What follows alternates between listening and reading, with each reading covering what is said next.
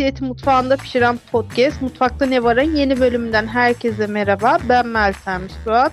Bugün Mutfakta Seçim Var dosyamızın ikinci bölümünde Ben Seçerim Derneği'nin yönetim kurulu başkanı Nilden Beyazıt'la birlikte Türk kadınına seçme ve seçilme hakkının verildiği 5 Aralık 1934'ten bu yana Türk demokrasisinde ve siyasette kadının yerine seçme ve seçilme hakkı verilme tarihinin geçmişini ve önümüzdeki seçimleri konuşacağız. Nilden Hanım hoş geldiniz. Hoş bulduk. Çok teşekkür ederim Meltem. Ben teşekkür ederim konuk olduğunuz için. Nilden Hanım ben hemen öncelikle kısaca bir 5 Aralık'ın tarihine değinerek başlamak istiyorum sohbetimize. Bugün 5 Aralık 1934 Türk kadını için çok önemli bir tarih. Çünkü Türk kadınına ilk seçme ve seçilme hakkı dünyadaki birçok ülkeden önce Türkiye'de verildi. 5 Aralık 1934'te yapılan anayasa değişikliğiyle kadınlarımıza seçme ve seçilme hakkı verildi. Türkiye'de kadınlar ilk kez 1930'da 30 yılındaki yerel seçimlerde siyasal haklarını kullanmışlardı. Bu anayasa değişikliğinden önce bu seçimlerde Artvil'in Yusufeli ilçesinde Sadiye Hanım ilk kadın belediye başkanı seçildi. Ardından kadınların katıldığı ilk genel seçimler ise 8 Şubat 1935'te yapıldı. Bu seçimlerde de 17 kadın milletvekili olarak meclise girdi. Bu tarihten bu yana 87 yıl geçti. Şu an Türkiye'de bugüne kadar hiçbir kadın cumhurbaşkanı yok. Kadın meclis başkanı olmadı. Türkiye'de hala hiç kadın milletvekili seçilmemiş 20 il var. Bu tarihe değindikten sonra sizinle bu hiç milletvekili çıkarmamış 20 ili ve neden hala bir kadın meclis başkanı, neden bir kadın cumhurbaşkanı yok sorusunu sorarak başlayayım Nilden Hanım. Peki teşekkür ederim. Aslında tabii çok konuşacak şeyler var. Geçmişten 20'li yılların sonundan Bugüne kadar yapılmış pek çok mücadele, kazanılmış, kazanılamamış zaferler ve biz bütün o mücadelede neden bugün bu durumdayız siyasette? Bunu biraz aslında konuşmak lazım ve bununla da yüzleşmek lazım diye düşünüyorum. Evet kadınlara seçme ve seçilme hakkını veren ilk ülkelerden biriyiz. Fakat onun öncesinde bunu alana kadar da Osmanlı döneminin sonunda büyük bir kadın hareketi görüyoruz. O kadar büyük bir kadın hareketi görüyoruz ki o kadın hareketinin bir sonrakini 80'li yılların sonunda görüyoruz tekrar. Bu mücadele işte Türk Kadınlar Birliği'nin kuruluşu Nezihe Muhittin ve arkadaşları tarafından, sonra kapatılışı, sonra o dönemki etkin medyanın işte Yunus Nadi'nin, Cumhuriyet Gazetesi'nin bu kadınları susturmaya yönelik çabaları, İlk başta seçme hakkı verilirken bu kadınların hayır bir seçilme hakkı istiyoruz diye büyük mücadeleler vermeleri ve bu mücadelelerin sonunda derneklerinin kapatılması. Böyle muazzam hareketler görüyoruz ve ben şuna çok üzülüyorum ki Bugün onlardan sonra bu mücadeleye girişen ve işte sufrajetler olarak anılan üzerine filmler yapılan, diziler çekilen, binlerce kitap yayınlanan bu sufrajetler İngiltere'de seçme ve seçilme hakkını alana kadar yaptıkları mücadeleler sonunda bugün İngiltere parlamentosunda Londra'da onların heykelleri dikili. Ama biz hala daha kadın aktivistler olarak Nezihe Muhittin'in ne yapmaya çalıştığını, Fatma Aliye'nin neler yapmaya çalıştığını, hayatlarından nasıl vazgeçtiklerini anlatmaya çalışıyoruz. Biz Ben Seçerim Derneği'ni kurarken hatta web sitemizin ilk sayfasına bu kadınların resimlerini koyup onların mücadelelerini siyasette devam ettirmek istediğimizi de yazmıştık. Şimdi bunu bir kenara bırakalım. Evet seçme seçilme hakkı verildi ama o çok gariptir ki ilk seçilen kadın milletvekilleri ki sayının çok önemli olduğunu düşünmüyorum. O seçilen ilk vekiller, kadın vekillerin hiçbiri de o kadın hareketinden gelen kadınlar değillerdi. Bunu da not etmek lazım. Ve baktığınız zaman o kadın profillerine, evet kadının seçme seçilme hakkı var, kadın vekiller konsun denilen işte daha e, düşük profil, daha şey profil kadınları görüyoruz mecliste. Ve bu böyle süre geliyor aslında çok uzun bir dönem. Geldiğimiz noktada da dünya ile birlikte aynı zamanda eş zamanlı olarak Türkiye'de de çok çok büyük bir kadın hareketi yani son 10 seneye damgasını vuran bir kadın hareketi var. Ve öyle ki ben pek çok yayında ve pek çok yazdığım yazıda şunu diyorum. Türkiye'nin en büyük muhalefet partisi kadın hareketi. Çünkü sokaktalar, çünkü eylemdeler, çünkü farkındalık yaratmaya çalışıyorlar. Fakat bizim dernek bir grup hukukçu, siyasetçi, uzun süre siyaset yapmış ve gazeteci arkadaşlarımızla bir araya gelip ya bu kadar iyi bir kadın hareketi var ama meclisteki kadın sayısına bakıyorsunuz aynı. Zaten yerelde daha kötü yüzde bir buçuk iki civarında. Dolayısıyla orada bir şey var, bir nokta var o kadın hareketi siyasete akmıyor, akamıyor ve akmadığı sürece gerek muhalefette gerek iktidarda hiçbir şey değişmiyor. Dolayısıyla bir de ikinci bir kuruluş nedenimiz özellikle ben ve benim gibi aktif siyasetin içinden gelen kadın arkadaşlarımız dışarıya çok yansıtılamayan ama içeride kadın olduğunuzdan dolayı size konulan kapatılan kapılar, açılmayan yerler yani bunun mücadelesinin içeride verilmesinin ne kadar zor olduğunu ve pek çok kadının pek çok değerli kadının bu mücadeleyi yürütemeyip siyasetten ayrıldığını bilip buna çözüm yaratmak için kurduk biz. Çünkü şu çok deniyor. İşte kadın yok ki, işte bir ile gidiyorsunuz, e, kadın siyasetçi yok ki, işte yok ki, ne koyalım ki? Var, çok var, çok var. Ve fakat kadınlar hakikaten çok zor bir mücadele içine giriyorlar siyasette. Dolayısıyla dışarıdan bir grubun ve etkin bir grubun buna müdahil olup o kadınları taşıması gerekiyor. Yani bunun başka hiçbir çözümü yok. Senelerce bu değerli kadın hareketinden gelen arkadaşlar raporlar yazdılar, eşit temsiller için yürüyüşler yaptılar, reklamlar yaptılar. Pek çok şey yapıldı. Değişen hiçbir şey yok hiçbir şey yok. Dolayısıyla başka bir radikal çözüm bulunması gerekiyordu. Biz buna talip olduk açıkçası ve önümüzde de yapılmış hiçbir örnek yok. Biz ilk kez bu seçimlerde deneyeceğiz her muhalefet partisinden bir mecliste grubu olan her muhalefet partisinden bir tane kadını biz aday göstermek istiyoruz. Yani bu kadınları biz bulup biz bunun baskısını yapıp lobisini yapıp bu kadınları meclise sokmak istiyoruz. Bu kadınlar hem bizden eğitimler alacaklar, alıyorlar. Hem nasıl aday listeleri açıklandığında seçilebilecek yerlerden girebilirler. Her parti için bunun stratejisini oluşturuyoruz siyasetçi arkadaşlar. O kişileri, o kadınları taşımaya çalışıyoruz. Şimdi siz 20 ilden bahsettiniz. 20 il var evet ama aslında çok daha fazla da şu var yani işte bu dönem belki kadın olmuş ama geçtiğimiz 10 seçim hiç olmamış. Yani böyle illerimiz de var. Ve bu iller çok enteresan iller. Yani biz bu illerin hepsini ziyaret ettik ilk senemizde. Bu arada biz henüz 16 ay oldu biz kurulalı ama yaklaşık sanıyorum 18-19 il ziyaret ettik. Ve orada her partiden kadınlarla bir araya geldik. Bu illerin şöyle bir özelliği var. Mesela bir il çok muhafazakar bir il. Muhafazakar oy oranı çok yüksek. Ama bir diğer il hani CHP'li bir il, işte seküler bir il, sekülerliğiyle tanınan bir il mesela Kırklareli. Ve bakıyorsunuz Kırklareli biz çok ilginç bir örnektir. Kırklareli'ne bakıyorsunuz hani yaşamın kadınlar için rahat olduğu bir il. Çok fazla kadın iş hayatının içinde, e, sosyal hayatları gayet iyi zaten biliyorsunuz hani çok Trakya göçmeninin olduğu bir ildir e, Kırklareli. Çok seküler bir il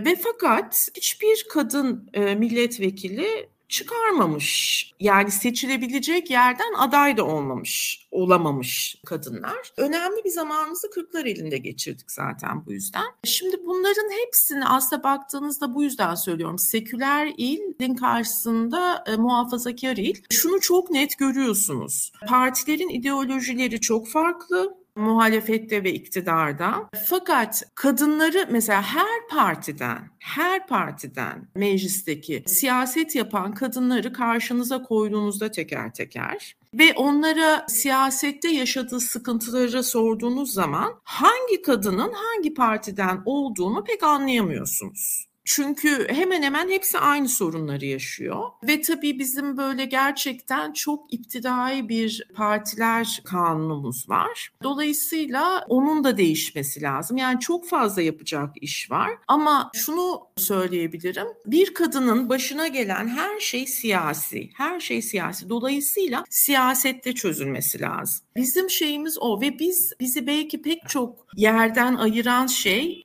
kotanın tabii kota çok önemli konulan kadın kotası fakat e, sorunun kotanın çok ötesinde olduğu. Siz oraya hiçbir şekilde sesini çıkarmayan 30 kadın koyarsınız meclise. Bir şekilde bir yüzdesini arttırırsınız. Fakat bizim bugün Türkiye'de yaşayan kadınların kendi seslerini duyuracak bir kadın e, milletvekiline ihtiyacı var. E, milletvekillerine ihtiyacı var. Yani yüksek sesle bunu söyleyecek kadınlara ihtiyaç var. Bu amaçla yola çıktık biz. Evet Kırklareli örneği çok ilginç bir örnek çünkü mesela Kırklareli hep insanların aklında şey kalıyor ya sizin de dediğiniz gibi çok seküler bir il Trakya göçmenleri yaşıyor ama baktığınızda kadın milletvekili yok. Yani bu sekülerizme, İslamcılığa ona buna bakmıyor aslında. Şöyle bir şey var şimdi siyasi partilerin hep böyle MYK'larında, genel başkan yardımcılıklarında kadın oranı fazla gibi duruyor. Hep bir kadın görünürlüğü olsa da il ve ilçe yönetiminde arka planda kadın siyasetçi oranı çok düşük. Zaten sizin ona da değinmek istiyorum. Konda ile geçtiğimiz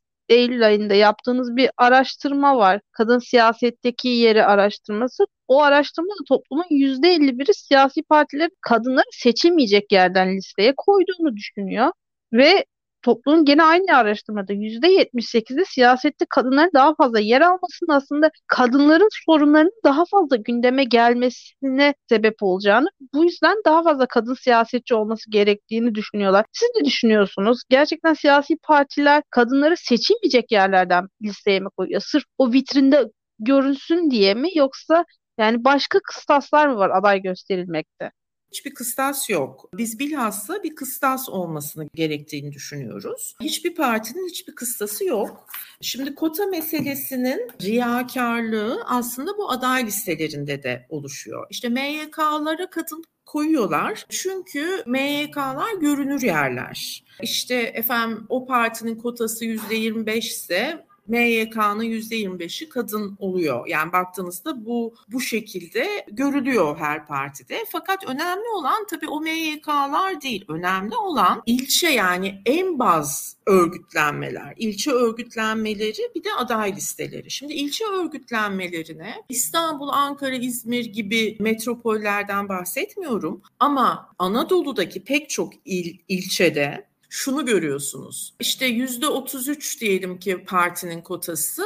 İlçe başkanı abimiz yüzde 33'ü tamamlamış ama o yüzde 33 işte karısı, kızı, gelini bundan oluşuyor ve dolayısıyla o ilçe başkanı aslında o kota olmasa ya kotanın olmadığından daha çok hükümdarlığını ilan etmiş görüyorsunuz o ilçelerde ve bu ne oluyor? Bu orada siyaset yapan kadınları, yapmak isteyen kadınları bir kere geri çekiyor. Yani ben nerede yapacağım ki? Alanım yok ki. Bu aile, bu arkadaş grubu burayı toparlamış. Bu ilçede hükümdarlığını ilan etmiş şeklinde gidiyor. Aday listeleri açıklandığında da şimdi ankete değineceğim. Bu anketin oluşmasının bunun aslında bu anketi niye yaptığımızın fikir babaları aslında parti liderleri. Neden parti liderleri? Çünkü şunu çok iyi biliyoruz. Özellikle tabii biz aktif siyasetin içinden gelmiş arkadaşlar. Aday listeleri açıklandığı zaman çok önemli bir bölgeye bakıyorsunuz kadın milletvekili adayı yok. Mesela İstanbul ikinci bölge. İstanbul ikinci bölge dediğiniz yer Türkiye'nin finansının döndüğü, borsanın olduğu, en önemli Türkiye'nin en büyük holdinglerinin merkezinin olduğu, Türkiye'nin kültür sanatının döndüğü, en önemli eğitim kurumlarının olduğu yani Türkiye'nin kalbi olan bir yer İstanbul ikinci bölge. Yani Beşiktaş, Sarıyer, Bakırköy'e kadar olan bölge. Şimdi biliyor musunuz siz bunu ben söylediğimde hani okur yazar ve seçmen olan pek çok arkadaşım çok şaşırıyor. İstanbul ikinci bölgede şu anda ana muhalefet partisini oluşturan İyi Parti ve CHP'nin kaç kadın milletvekili var biliyor musunuz? Kaç kadın milletvekili var? Sıfır. Ki bu iki parti de ya hani yanlış bilmiyorsam parti tüzüklerinde toplumsal cinsiyet kotası uygulayan hatta CHP geçtiğimiz sene fermuar sistem yasa tasarısını meclise sunmuştu. E çok enteresan değil mi? Şimdi mesela Cumhuriyet Halk Partisi ikinci bölgeden, İstanbul ikinci bölgeden hani son 15-20 senedir belki 8 milletvekili çıkarır. Ve dolayısıyla bilirsiniz ki aday listeleri açıklandığında ilk 8 arkadaş, ilk 8'deki arkadaş girerler meclise. 9 çok çalışması lazım, çok sınırdadır. Bir kere sanıyorum 9 milletvekili çıkardı. Ama işte ikinci bölgede toplam yani meclisteki milletvekili sayısı 26 mı 27 mi öyle bir şey. Ha bakıyorsunuz Cumhuriyet Halk Partisi 27 milletvekili adayı dizmiş. O 27 milletvekili adayının %33'ü kadın evet. Yani diyor ki ben uydum. %33'ünü 27 adayın %33'ünü kadın seçmiş. Ama sen meclise girecek kadını koymadın oraya. Ve 9. sıraya koydu bir kadın arkadaşımızı. O da giremedi. Çok çalıştığını da biliyoruz. Giremedi. Keza İyi Parti de aynı şekilde. Dolayısıyla bu kotalar, bu şeyler yani hani dediniz ki meclise yasa tasarısı verdi. Tamam Cumhuriyet Halk Partisi meclise yasa tasarısı versin. Ama biz burada bir samimiyet ararız. Bunu uygulaması için yüzde 50-50 olsun tasarısını verirken bunu niye kendi partisi içinde yapmıyor? Yani niye şunu demiyor Cumhuriyet Halk Partisi ki bunun için önünde hiçbir engel yok genel başkanın. Ne kurultay toplamasına gerek var ne bir şeye gerek var. Niye şunu çıkıp demiyor? Biz yüzde 50-50 kadın uygulayacağız. Yani niye bunu AKP'nin üzerine, meclisin üzerine atıyor? Şunu diyebilir, bakın biz bunu yapıyoruz, meclis yapmıyor. Dolayısıyla yani hani e, bunları bence artık sadece ben ve ben Seçerim Derneği değil, toplumun pek çok kesimi bunları yutmuyor. Biz e, bu araştırmayı işte dediğim gibi bunların fikir babası da genel başkanlardır. Çünkü e, aa niye hiç mesela ikinci bölgede niye hiç kadın aday yok? Ha, biz işte anket yaptırdık, araştırma yaptırdık. Oradan işte seçmen kadın aday istemiyor. E o zaman bir şey diyemiyorsunuz tabii. Yani karşıdaki ne desin kadın görmek istemiyor seçmen deyince. Ama biz çok üzülerek şunu gördük. Türkiye'de kadın siyasetçilerin durumu ve beklentiler araştırmasını yaparken seçmen hiç öyle düşünmüyor. Seçmen çok uzun zamandır böyle düşünmüyor aslında. Yani şu bizi dernek olarak üzdü. Bu kapsamda bir araştırma Türkiye'de hiçbir siyasi parti tarafından hiçbir şekilde yapılmamış. Yani hiçbir siyasi parti şunu dememiş. Ya yani bu kadın siyasetçi hakkında ne düşünüyor seçmen ya? Hani nasıl bir algı var? Hani oy verir mi, vermez mi diye düşünmemiş. Dolayısıyla bu araştırma e, çok önemli bir araştırma. Hatta bir kadın e, akademisyen e, arkadaşımız şunu söylemişti ve ben çok mutlu oldum. Dedi ki bu araştırmanız aslında ileride e, bu seçim hatırlandığında, bu seçim konuşulduğunda bu seçimde yapılan önemli işlerden biri olarak anılacak.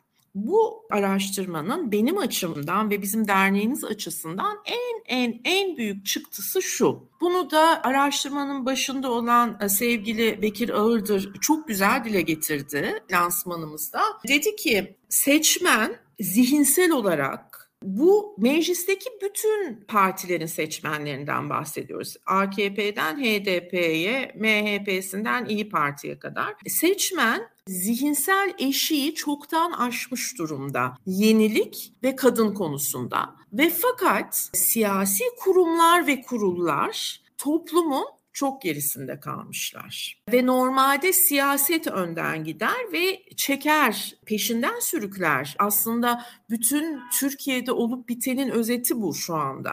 Arkasından sürükler yani takılırsınız peşine o siyasetin, o partinin yaptığı siyasetin. Ama burada toplum zihinsel olarak önüne geçmiş siyasetçinin. Dolayısıyla bunu çok iyi anlatmak lazım. Benim açımdan en büyük çıktısı bu oldu. İkinci büyük çıktıyı söyleyeyim. Yani bu benim döndüre döndüre anlattığım bir şey. Bir soruyu koymak istedi konuda. O soru bizim aklımıza gelmemişti konuşurken. O da şu, kadın seçmene kendini nasıl tanımladığını sormak. Bu soruyu 15 sene önce sormuşlar. E, soru şu, kendinizi hangi kimlik üzerinden tanımlarsınız? İşte A dini inancım üzerinden, B cinsiyetim kadın olmam üzerinden, işte C eğitimim üzerinden, D sosyal konumum üzerinden gibi seçenekler var. Bu soruyu ben çevremde sorduğum zaman neyin en yüksek olacağını herkes tereddütsüz diyor ki e, dini inancı üzerinden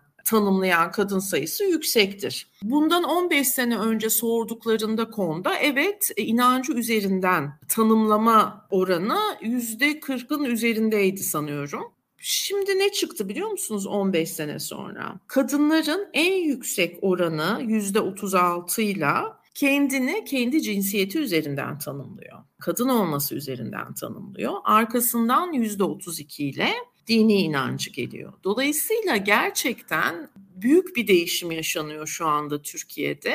Ama biz maalesef o değişimi kurgulayacak, bunu anlatacak bir siyaseti göremiyoruz. Şöyle bir şey var. Ben bunu bu dosyanın ilk bölümünde İyi Parti'nin kadın politikalarından sonra da Genel Başkan Yardımcısı Ünzüde Hanım'a da sormuştum. Türkiye'de kadın siyasetçinin devamlı çok mükemmel üst insan olması, onun için üst insanı gibi. Şöyle Nidal Hanım siz de çok iyi biliyorsunuz. Kadın siyasetçi hem çok iyi anne olacak, annelik kimliği olacak. Bekar kadın siyasetçi hoş karşılanmıyor. Hem çok kariyer sahibi bir kadın olacak. Hem de şöyle bir şey de var. Yaş arttıkça seçmenler arasında kadın siyasetçilerin dindar da olmasını istiyorlar. Yani bu erkek siyasetçilerde yok. Ya ben kimsenin eğitim durumundan dolayı bir siyasetçiye yani küçük görecek değilim. Ama erkek siyasetçi açık öğretim mezunu onun kimse CV'sine bakmıyor. Ama kadın siyasetçi hangi üniversitede okumuş, nerede çalışmış, iyi bir anne miymiş, iyi bir eş miymiş, dindar mıymış sürekli bir vasıf yükleme var. Ve hani bu da kadınların belki de hani siyasette geri plana atılmasına sebep oluyor. Şöyle de bir şey var. Mesela geçen gün AKP'nin Ankara İlçe Kadın Kolları Başkanları bir toplantı yapmış ve bu toplantının açılış konuşmasında AKP'den Ömer Çelik yapmış. Hani şey mi? Neden bu toplantının açılış konuşmasını Ömer Çelik yapıyor? Kadınlar siyasette bir karar verici değil de erkeklere ek bir yardımcı olarak mı görülüyor sizce? Ve hani devamında peş peşe bir soru daha sorayım. Sizin o araştırmanızda, Konda'yla yaptığınız araştırmada kadınlara en az yakıştırılan görev Milli Savunma Bakanlığı ve Cumhurbaşkanlığı. Neden illa kadına uygun bir titr almak zorunda mı? Mesela Tansu Çiller başbakan olduğunda çok eleştirilmişti o dönemde. Topuklu işte Tansu Çiller şöyle böyle. Onun bile üstünde çok büyük bir baskı vardı. Neden kadınlara üst mevkide olmak yakıştırılmıyor da hep erkeğin geri planında kalması bekleniyor? Şimdi o tamamıyla görünürlükle alakalı bir şey. Yani siz ne kadar çok işte profesör, müthiş eğitimli kadını milletvekili olarak koyarsanız insanlar o kadar profesör olmayan, çok acayip bir eğitimi olmayan kadınlar siyaset yapamazlar algısı yaratırsınız. Şimdi bizim bu kuruluş nedenlerimizden aslında bir tanesi de buydu. Hem işte e, size anlattığım gibi kadın hareketinin akabilmesi, anlatmak istediklerini anlatabilmesi. İkincisi de ben bu fikri ortaya attığım zaman arkadaşlarıma böyle bir şey kurmamız lazım diye. Bu benim Kahramanmaraş'ta geçirdiğim uzun bir süreden sonra oldu. Ben 2010 5 seçimlerinde Kahramanmaraş'tan milletvekili adayı oldum. Ben o döneme kadar işte ailem Maraşlı fakat hani e, kendileri de İstanbul'da büyümüşler ama Maraş'ta bilinen bir aile. Gerçekten hayatımda 3-4 kere gitmiştim Kahramanmaraş'a.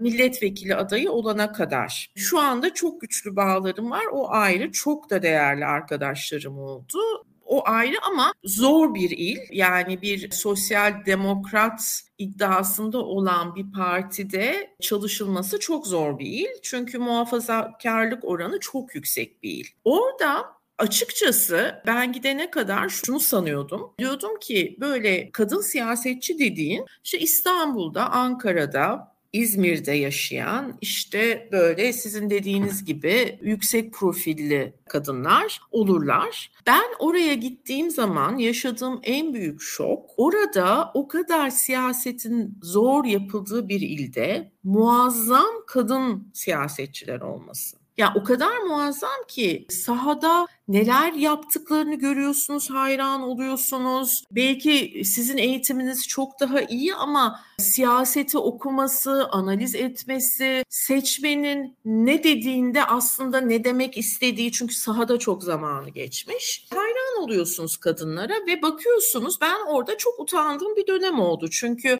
ben oraya dışarıdan gelmiş bir adaydım. Asla gocunmadan benimle çalıştılar.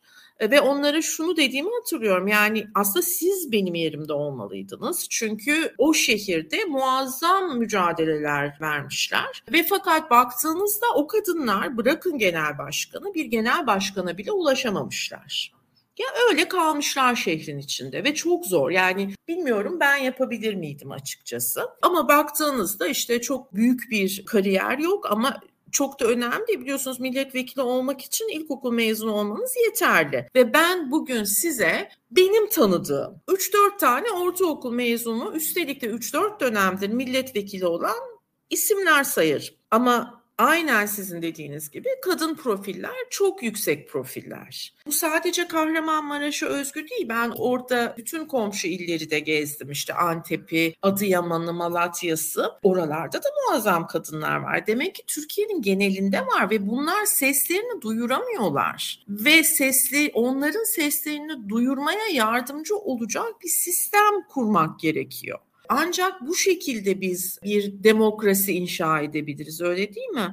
Bir de mesela ben parantez içinde şunu belirtmek isterim çok. Kariyeri bir yana bırakın ama bir kadının siyasete atılmaya karar vermesi çok zor bir iştir Türkiye'de. Şu açıdan zordur. Bir, para harcıyorsunuz. Yani sürekli işte Ankara'ya gidiyorsunuz, oraya gidiyorsunuz. Parti sizi görevlendiriyor, size beş kuruş para vermiyor, cebinizden alıyorsunuz o ulaşım paralarını şunu bunu. Dolayısıyla cebinizde bir para olması gerekiyor. Gidiyorsunuz 3-4 gün en az bir yere gidiyorsunuz. Ben kendi durumumda 3 ay evden uzaktım. 3 ay evde uzaksınız. Çoluğunuzu çocuğunuzu evliyseniz eğer çoluğunuzu çocuğunuza bakacak bir sistemi oluşturmanız gerekiyor. Anneannem bakacak, babaannem bakacak, bakıcımı tutacaksınız. E eşinizi ele alalım. Eşiniz de sizin hem gidiyorsunuz para harcıyorsunuz hem evde yoksunuz. Ya bunu olgunlukla karşılayacak bir eş profili lazım.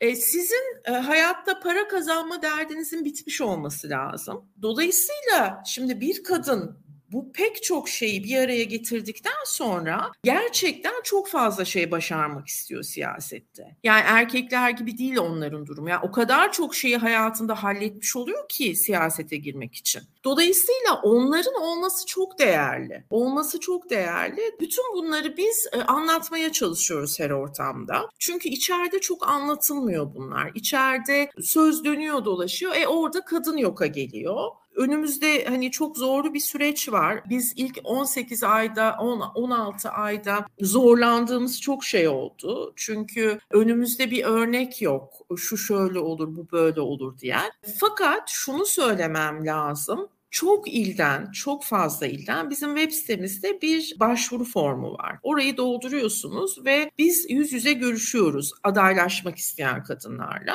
ve bunun sonucunda da bu yüz yüze görüşmelerimizde biz her 5 par yani 5 partiden muhalefetteki 5 partiden 5 tane ben seçerim adayını belirleyip onları genel merkezle işte gerekli görüşmeleri baskıyı yapıp onları meclise sokmak istiyoruz. Ve fakat biz şunu çok aldık kadınlardan. Biz belki ben seçerim kadını olarak sizin tarafınızdan önerilmeyebiliriz ama ben her halükarda adaylığımı koyacağım ve bana yardım edin benim yardıma ihtiyacım var. Hep şunu diyoruz yani keşke daha büyük olsa ekibimiz. Keşke her tarafa ekip yollayabilsek. Gittiğimiz illerde şu da geldi işte şu şubeleşir misiniz burada bir şubenizi açar mısınız diye. Yani şunu söyleyeceğim kadınlar çok açıklar siyaset yapan kadınlar ve çok birlikte olmak istiyorlar. Bakın biz bu ıı, lansmanı muhalefet partilerinin genel başkan yardımcılarına yaptık. Ve her parti geldi genel başkan yardımcısı düzeyinde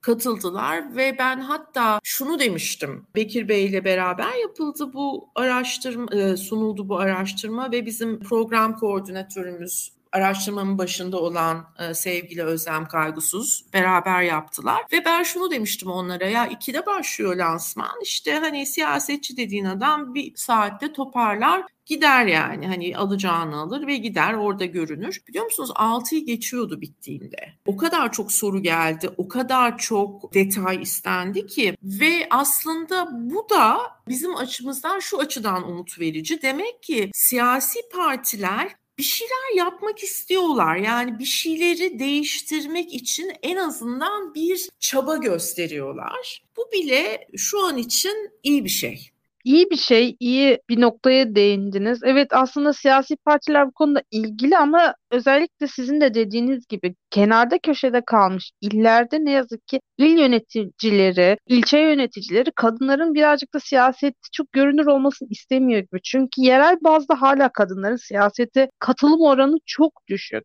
Ya şöyle bir şey var. Hazır kadınların siyasete katılım oranından söz etmişken ben sizin araştırmanızda şu detayı yakaladım. HDP seçmeni kadınlar ve İyi Parti seçmeni kadınlar siyasette en fazla yer almak isteyen grup. Ben geçtiğimiz aylarda Cumhuriyet Gazetesi'nde kendi için yaptırdığı bir araştırma okumuştum Niden Hanım. Orada da Türkiye'de kendini en güvensiz hisseden grup HDP seçmeni kadınlar ve İyi Parti seçmeni kadınlardı. Taban tabana zıt bu iki parti nasıl ortak noktada buluşabiliyor? Siz nasıl yorumluyorsunuz bunu? Bir aşırı Türk milliyetçisi bir parti baktığınızda milliyetçi tabandan geliyor. Bir de hani Kürt siyasetçilerin ve diğer etnik grupların yer aldığı bir parti ama aynı ortak paydada buluşuyorlar. Ben CHP'lerin mesela daha hani ön planda olduğunu zannediyordum ama CHP'li kadınlar sanki daha geri planda gibi.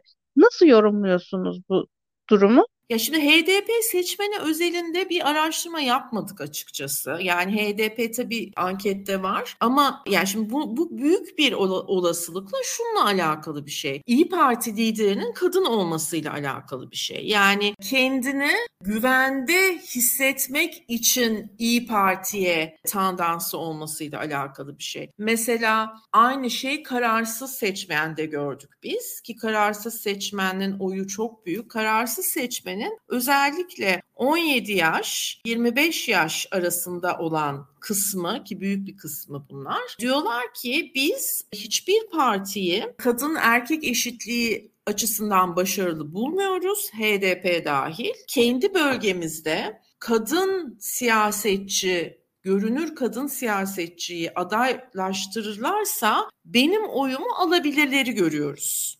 Ben öyle okudum sizin e, söylediğiniz veriyi. HDP seçmeninin güvende hissetmemesi HDP kadın seçmeninin belki HDP'nin meclisteki işte biliyorsunuz bu kapatılma kapatılmama işte genel başkanlarının ve pek çok vekilinin hapiste olması. Yani o bence biraz vatandaşlık sorunu mu acaba diye düşünüyorum. Vatandaşlık korkusu mu diye düşünüyorum. Ama bugün en etkin kadın hareketi tabii HDP'de var. Yani HDP'de bir erkek işte dünyanın en iyi siyasetçisi olsun. Bir e, şiddet adı bir kadın şiddetine karışmışsa ya da bir zina ya da bilmem ne asla ve asla vekil yapılmıyor. Ve sanıyorum bildiğim kadarıyla da kadın meclisleri, kadın adayları belirlerken çok etkin oluyorlar. Tabii bunlar çok önemli yani çok ilerici hareketler bana göre.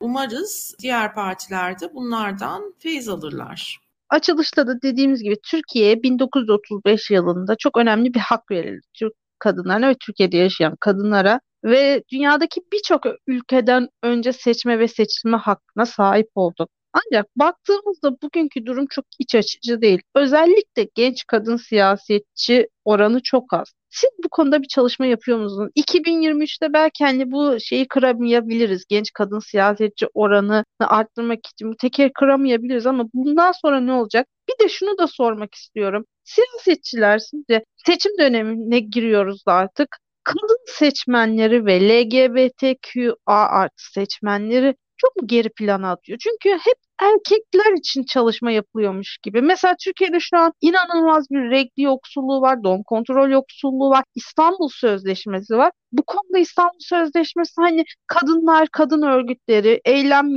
yaptı evet mecliste de konuşuldu ve bitti bir daha üstü açılmadı. Şu an temizde mesela Danıştay'da. Her parti diyor ki muhalefet kanadından biz iktidara gelince bu sorunu çözeceğiz. Ama neden kadın seçmenlerin sorunu çok mu geri plana atılıyor? Bu iki soruyu sormak istiyorum size. Şimdi tabii e, mesela siz bu altılı masanın anayasa taslağını sunan birkaç gün önce Altılı Masa'nın son 6-8 aydır çalışma gruplarında baktığınız zaman özellikle ilk birkaç ay her partiden bir temsilciyle yaptıkları çalışmaların ben resimlerini gördüm. Hepsi erkekti. Yani şimdi siz nasıl bekleyebilirsiniz ki ondan kadın şeyini? Bugün mesela ben e, Twitter'da e, çok sinirlendiğim bir olay yaşadım. Yani bir şey gördüm. Bir kadın gazeteci bir sanatçının eşine verdiği 10 bin dolarlık nafakanın işte e, herkesin 10 bin doları yok ki işte erkekler bu kadar sömürülmez ki falan filan. Şimdi siz olaya böyle bakan bir gazeteciyseniz zaten yani hani iş çok zor. Yani Türkiye'nin en ya kadınların en büyük yaralarından biridir nafaka konusu. Pek çok aslında kadın gazetecinin toparlanıp bu nafaka konusunu el atması lazım. O kadar büyük mağduriyetler var ki nafaka konusunda. Yani bu da mesela hiç hiçbir şekilde gündeme ge- gelmiyor. Yani bir kadının eğer kendi geçinebilecek, kendi kendine var olabilecek durumu yoksa o boşanma, nafaka falan yani e, bir kadın sürünür yani sürünür. Sanıyorlar ki e, her kadın 10 bin dolar falan alıyor boşanma sırasında gibi bir şey sanıyorlar herhalde. Bu kadar bilgisizler gazeteciler. Şimdi LGBT olayı ilginç. Biz geçen gün bunu Türkiye İşçi Partisi Erkan Bey ile konuşmuştuk. Ve onlar LGBT aday gösterme konusunda çok hevesli ve isteklilerdi. Bunu paylaştılar. Ne kadar hoş olur değil mi? Ne, yani biz de e, muazzam muazzam çalışmak isteriz ve bize e, gelen LGBTQ başvurusu var adaylaşmak için. Ankete baktığınızda, bizim araştırmaya baktığınızda her ne kadar böyle pek çok zihinsel dönüşümü yaşadığını gösterse de seçmen LGBT konusundaki şeyi aynen duruyor. Bunu da görüyoruz. Bir şekilde o da tabii ki o da siyasi. Yani siyasetçilerin bunu ele almamaları, önemsememeleri bundan kaynaklanan hepsi. Dolayısıyla LGBT konusunda hala daha bir dönüşüm yaşamış değil seçmen. Bu da siyasi partilere düşüyor. Hatta Erkan Baş dedi ki bizim görevimiz parti olarak bunu görünür kılmak ve bu belki sizin araştırmada çıkan değişmesi gereken sonuçları değiştirmek. İşte Bilmiyorum yani bu seçim umarız yani ben açıkçası bir vatandaş olarak henüz o pırıltıyı görmedim. Ama umarız siyasi partiler bu araştırmada çıkan çünkü biz özel olarak da her parti lideriyle paylaşıyoruz onlar için özel olan verileri kadın siyasetçi görmedikleri için seçmenin büyük bir çoğunluğu zaten AKP'lisi de dahil olmak üzere, AKP'li seçmen de dahil olmak üzere dönüşüm istiyor şey istiyor yani değişmesini istiyor hayatının. Siyasetçiden beklentisi bu. Değişmesini istiyor hayatının çok net olarak. Ve kadın siyasetçiyi o değişimin bir aracı olarak görüyor. Bu çok net. Dolayısıyla umarız siyasi partiler bu verileri bu şekilde okuyabilirler. Biz de hani biraz daha demokrat bir ülke olmaya doğru ilerleriz. Yani ben bu seçimden evet az kaldı. Hani kadın siyasetçi konusunda LGBT aday konusunda çok umutlu değilim ama umarım bundan sonraki seçimlerde bu konuda bir şeyler yapılır. Evet, genç kadın siyasetçi çok önemli. Şimdi bir kere gençler araştırmayı incelediğiniz zaman 17 yaşla 25 yaş arası diğer bütün gruplardan çok farklı cevaplar veriyorlar. Bir kere hepsi yüzde yetmiş, yüzde sekseni hiçbir partiyi beğenmiyor. Gene çok büyük bir oranı kadınlar listelere konunca değişeceğini, toplumun dönüşeceğini düşünüyor. Dolayısıyla onlar biraz daha iş hayatına girdiklerinde e, bir takım şeyler değişecekler. Aslında bu çocuklar siyasi değil, bu gençler siyasi değil demek yanlış. Onlar çok siyasiler. Fakat siyaseti siyasi partilere girip yapmanın bir şeyi değiştireceğini göremiyorlar. Görseler yapacaklar ama göremiyorlar. Yani burada gene dönüyoruz siyasi partilerin bunu kendilerini anlatamamalarına. Siyasi partiler hiçbir şekilde bu gençlere umut vermiyor bir şeyleri değiştirebileceklerine dair. Yoksa onlar çok siyasiler.